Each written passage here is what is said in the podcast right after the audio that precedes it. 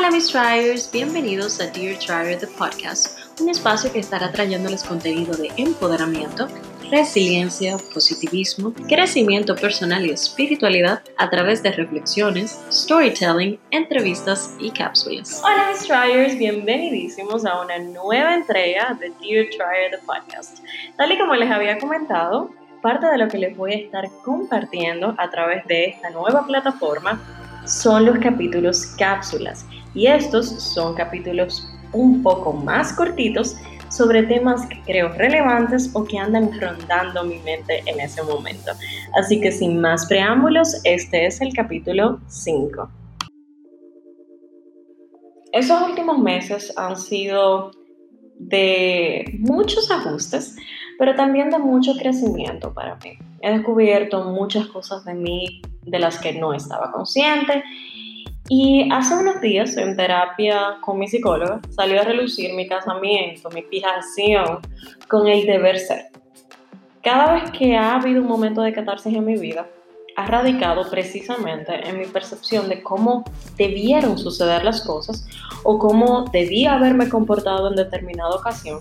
Y esto casi siempre e indudablemente ha venido acompañado de muchos duelos emocionales que han ido poco a poco retrasando mi progreso personal y espiritual.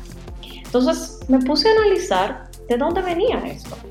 Y creo que como seres humanos, desde nuestra infancia, nos vamos creando historias personales complejas de cómo funciona el mundo, basadas en experiencias de nuestros padres, de nuestra familia, del ambiente que nos rodea.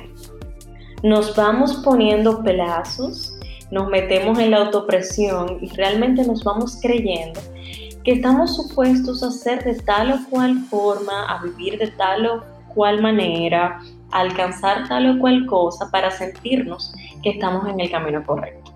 Y andamos por la vida sintiéndonos entonces incompletos, sintiéndonos inconformes, queriendo más, más, más. ¿Pero para qué? ¿Qué es exactamente eso que andamos buscando? ¿Qué necesidad realmente buscamos satisfacer?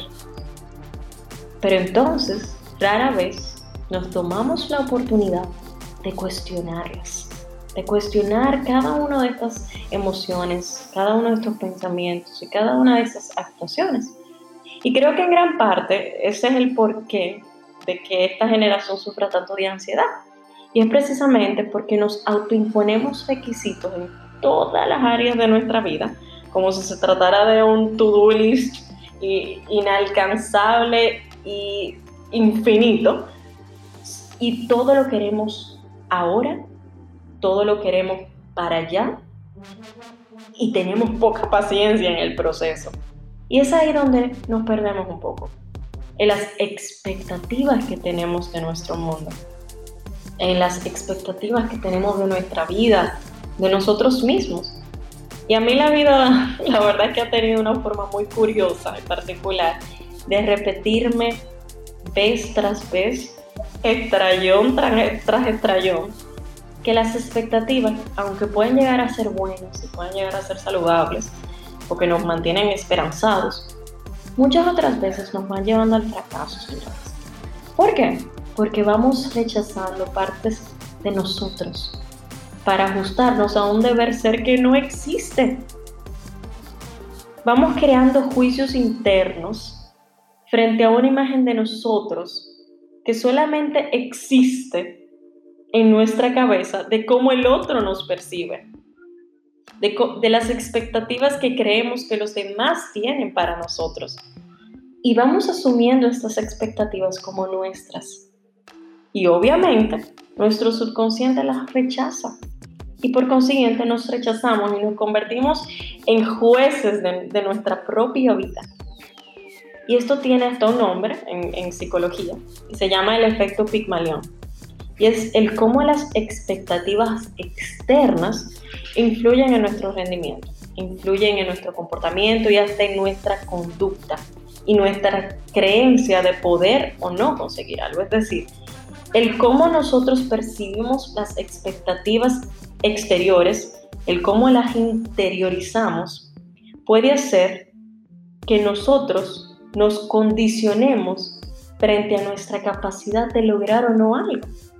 Entonces, cuando vamos soltando las expectativas, las expectativas del exterior hacia nosotros, de nosotros hacia el exterior, nos frustramos menos y aprendemos a disfrutar y a saborear y a bailar como un buen bolero el proceso, a moldear nuestro pensamiento a través de nuestras propias experiencias.